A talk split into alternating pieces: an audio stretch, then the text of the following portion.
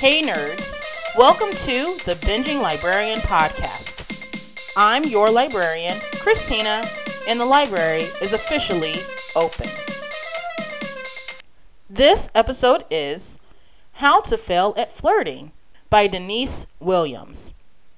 When her department lands on the university's chopping block, Professor Naya Turner's friends convince her to shed her frumpy cardigan for an evening on the town. For one night, her focus will stray from her demanding job and she'll tackle a new kind of to do list.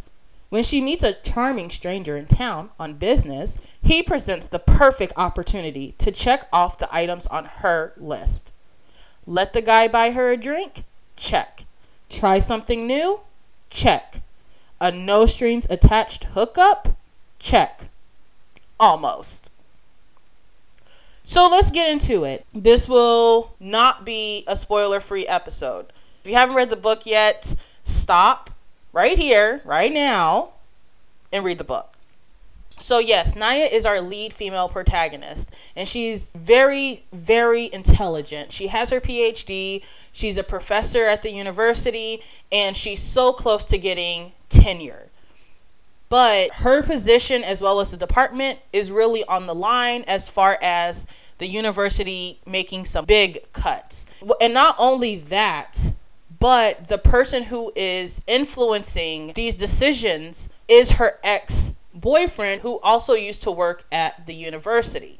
With her potentially losing her job, of course, you're going to be anxious. Oh, I'm about to lose my job, but yet I'm so close to getting tenure. Her friends just tell her that she needs to loosen up. So she goes out one night to a bar, and this is where she meets Jake.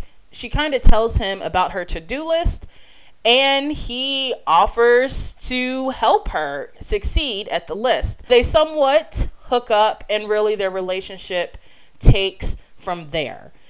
I had a, a roller coaster of emotions for this book. I initially was really looking forward to reading this book because one, the title is just funny. And two, the cover is very vibrant, it's fun, and I feel like it's more today. Like it's it's an eye catcher for sure. But then I had seen some posts on Instagram where they were kind of disappointed because there's like this serious moment. Now I didn't spoil it for myself. I'm like, "Oh god, there's something serious. Like maybe it's not that good." Cuz in my mind, I had pictured that this was going to be something funny, that something I can definitely relate to. Well, yes, they were right. And really the serious part that Naya deals with is her ex Davis is an abuser. So when they were together, and they were together for a, a, long time, a while, he would be the perfect gentleman out in public. Very charming, gave her compliments, everything in public.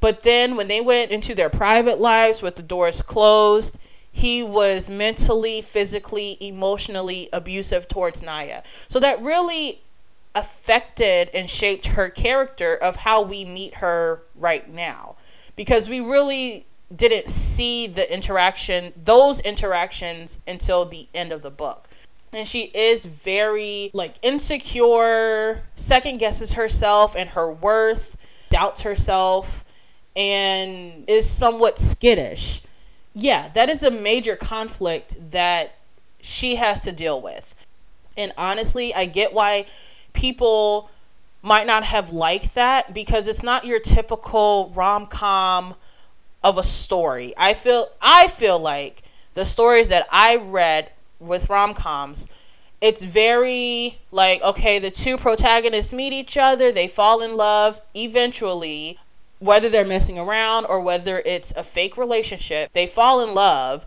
They're getting it on always and it's like this perfect relationship and the obstacle that they have to get over is usually something petty. In my eyes, it's usually petty, but it's just there to make the story. But with this, domestic violence is not petty. Like it, it, that's it's serious, you know. I loved it actually that author put something so serious into this story versus just making it a perfect relationship and this random obstacle that they had to get over. In all honesty, I think that there were three obstacles that Naya had to deal with. That was one, having to deal with her ex. And quite frankly, Davis is a child because all we saw from him was he would randomly text her out of the blue from an unknown number saying, Hey, I have your nudes, I'll leak them. And it was just this constant threat. But if I were her, I would have been like, Sir, first of all, you're not going to keep threatening me. And second, go ahead and leak them. And the moment that you do, I am suing the crap out of you because that is revenge porn. And people have won cases and have won lots of money. So be my guest and keep that same energy and leak the photos all you want.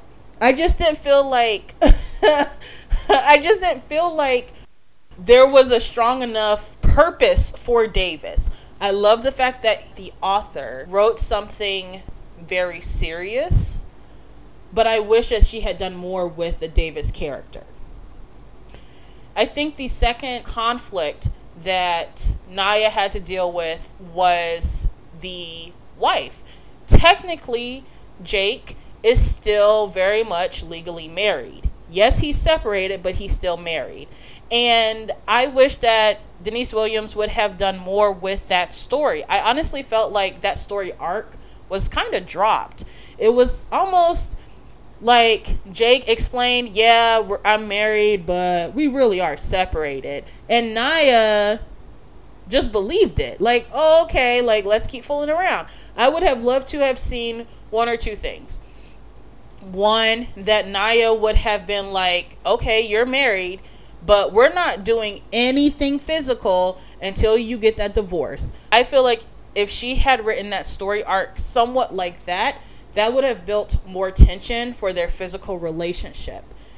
Like I would have had looked forward to that that part of the story developing. The second option is if they were still going to fool around, I would have loved to see to have seen a more intense interaction between Naya and the wife. Instead, we kind of saw a very brief moment where there was somewhat tension, but I mean, the wife w- really wasn't a threat. It was like she popped up, they realized what one another looked like, and then she left. And the story arc was just kind of dropped.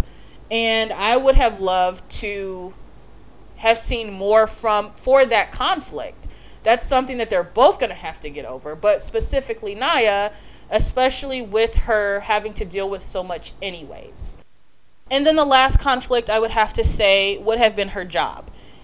We meet Naya in the classroom, but the school year is ending. Like, so we're going into summer vacation. All we're getting from the author's perspective and Naya's perspective is she's been teaching there for so long. She's good at what she does. She loves what she does, but we don't see it. As as a reader, I don't see that Naya is good at what she does. I'm just going based on the author's word. So I would have loved to have seen her in the classroom. I would have loved to just seen more of her professional life versus always worrying about whether or not her job was on the line. Those are the three conflicts that I would say I would have liked to have seen more of. Now, the story as far as Nia and Jake, I mean, honestly, they were fine. They were very cheesy and very corny with their puns and like their insiders, but like enough. enough. Like maybe just because it was just super super cheesy, it really wasn't funny to me, but really their relationship was just kind of a repetitive cycle he was constantly flying back and forth or they would meet you know it, it, was kind of give and take with that. But either way it would be them texting and then they'd meet up they'd mess around then they'd leave they'd separate and then that it, it would repeat all over again this same cycle. And you know the first 100 pages i have to say i was really into it. It was such a good first 100 pages But then after that, you realize it's the same cycle. I lost interest at least because it's like okay, I, I okay, the sex scenes are great, but if I'm getting this every other chapter, it kind of loses the appeal almost. That's just how I felt about it. As far as Jake as an individual, like to judge him separately, I thought he was somewhat bland. there wasn't much to him. I didn't find him as a reader, I didn't find him attractive.